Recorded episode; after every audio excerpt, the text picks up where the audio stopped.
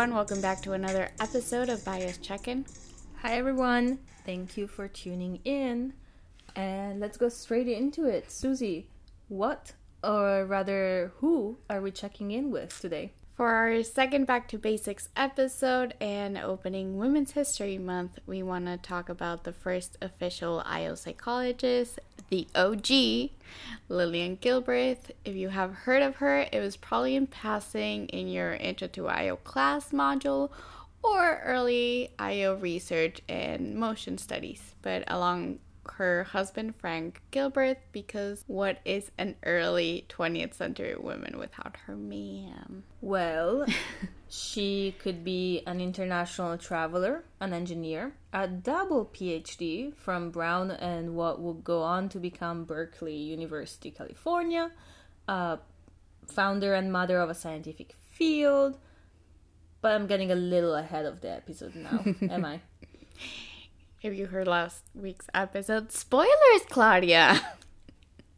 I love that little throwback. Yes. Is this it for that? Absolutely. Thank you for catching it. You're very welcome. Um, to be fair, her husband was instrumental in getting a couple things. Firstly, well, their 12 children, who would go on to some notable achievements of their own. Um, they're also their consulting business and getting some of her work published. Fair.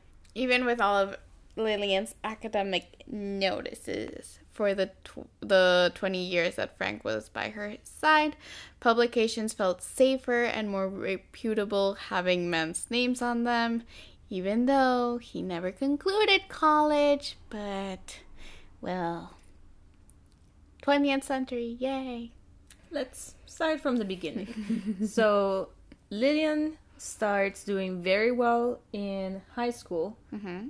and decides she doesn't want to be a homemaker. So she had to negotiate with her father to let her attend college nearby Berkeley. Uh, well, in the town of Berkeley, what would become uh, UC Berkeley. UC Berkeley.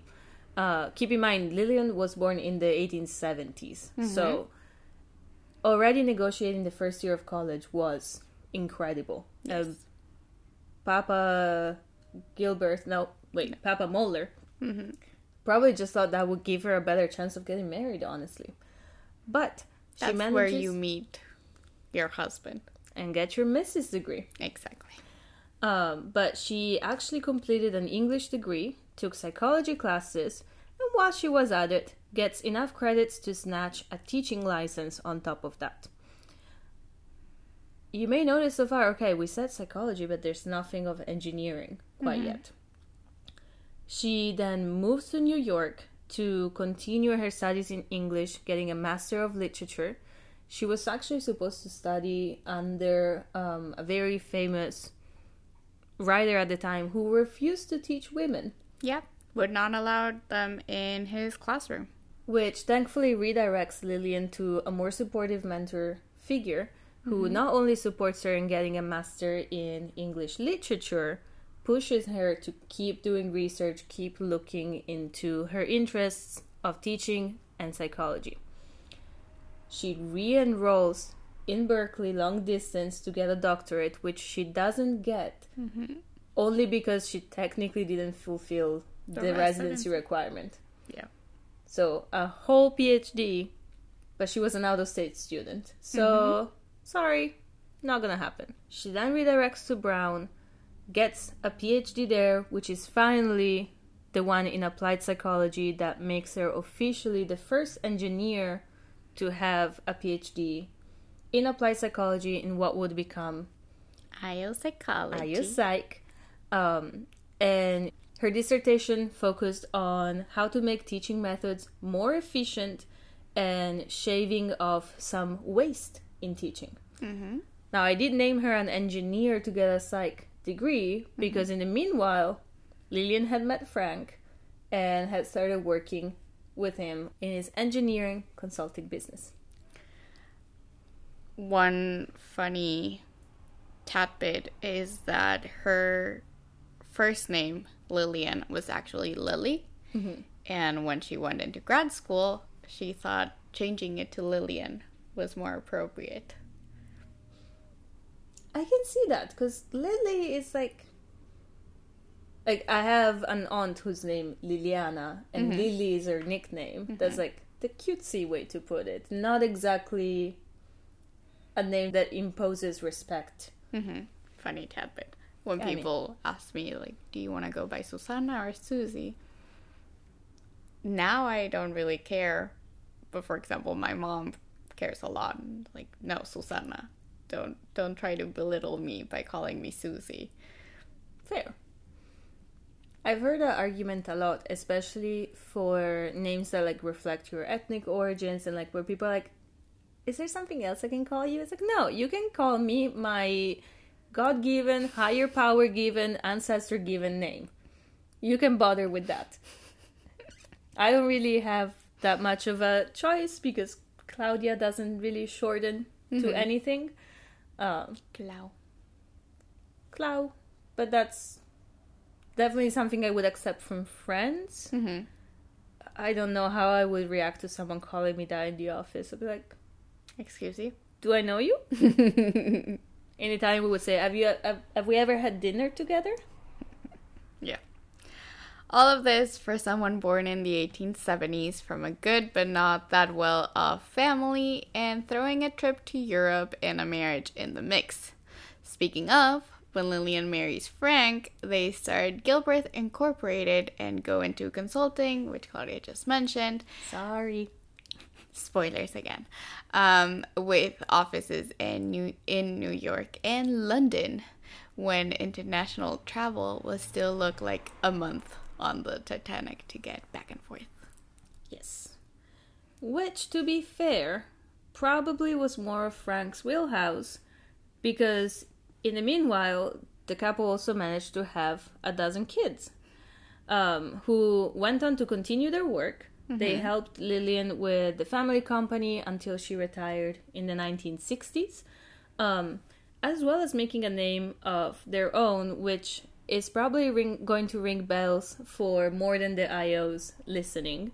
Um, Frank Jr. and Ernestine Gilbreth pay tribute to Lillian and Frank um, in writing a book that then became a movie, that then became a remake of the movie, and I think there's another remake in the works right now. Well, there's the movie has is a one and two now. But there's like another remake, I think, coming up. I'll double check. But if you're very confused because I haven't told you what yet, Frank Jr. went on to write a little known book that was then adapted into a movie called Cheaper by the Dozen. My Uh. favorite movie as a kid. And his sister Ernestine would then write Bells on Their Toes, which was the follow up to Cheaper by the Dozen. Mm-hmm. And as we were getting this episode ready, I remember watching the Hilary Duff version growing up. Yep. But the first Cheaper by the Dozen actually came out in the 1950s Mm-hmm. when Lillian was very much still active, consulting. Frank unfortunately didn't get to see it. But can you imagine you're going, you get out of the office and you go to the cinema to see the movie based on the book your kids wrote about, your you? life. Yeah. It's odd. Like, it's sweet, but a little bit odd to just open the doors of your fictionalized home to everyone. Mm-hmm. But at the same time, I will say, having had 12 kids, it would make sense that Lillian and Frank would be a little bit obsessed with efficiency and getting everyone to their places, doing the things they needed to be doing with as little effort as possible, because as little effort as possible was probably still a lot, while also managing a business and research and fighting the patriarchy in every possible aspect.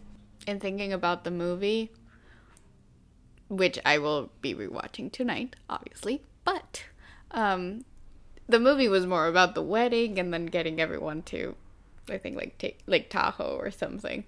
The yes, the ver- the modern version, yes. hmm Which efficiency, research. Got a little bit lost in translation. a little bit, but still funny to think that one of my fav- one of our favorite movies as children was based on the first IO psychologist, and here we are. Look at us. Look at us now. Nature or nurture? Let's debate that in the next Back to Basics.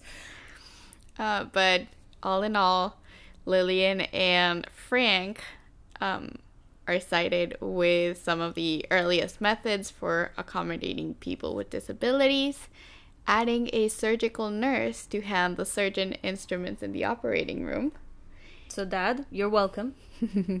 and standard military techniques for rapidly assembling and taking apart weapons while blindfolded.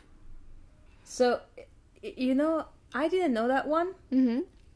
and my brain just made the silliest connection. Please share. There's this social media TikToker Reels person who does the videos of reloading common objects as if they were RPG weapons in video games. Okay. Clearly, I spend more time on social media than you do, or like Yeah. on a different part of the internet. Very different part of the internet. But there's all this like showing off about like, oh, I can build and clean my weapon blindfolded. I could do it in the dark. I could do it behind my back. Blah blah blah, and that's also partially influenced by them. Mm-hmm. Just finding all of the little connections. This one might be a little bit of a stretch to the TikTok listeners. If you know what I'm talking about, let me know. but yeah, Please share. the one that I remembered them very well for in my first IO Psych class Mhm. was that they did a study on how often and how wide the movements had to be for the person shoving coal into the f- engine of a train into the furnace Mm-hmm.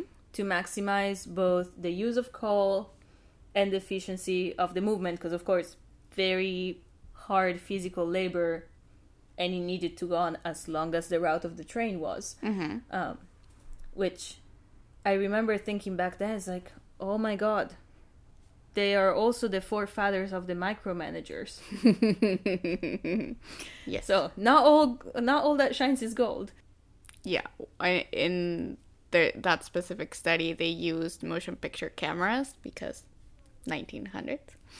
Um, groundbreaking technology exactly. Um, they found that reducing the number of motions in a process not only made it more efficient, but reduced the fatigue of those workers.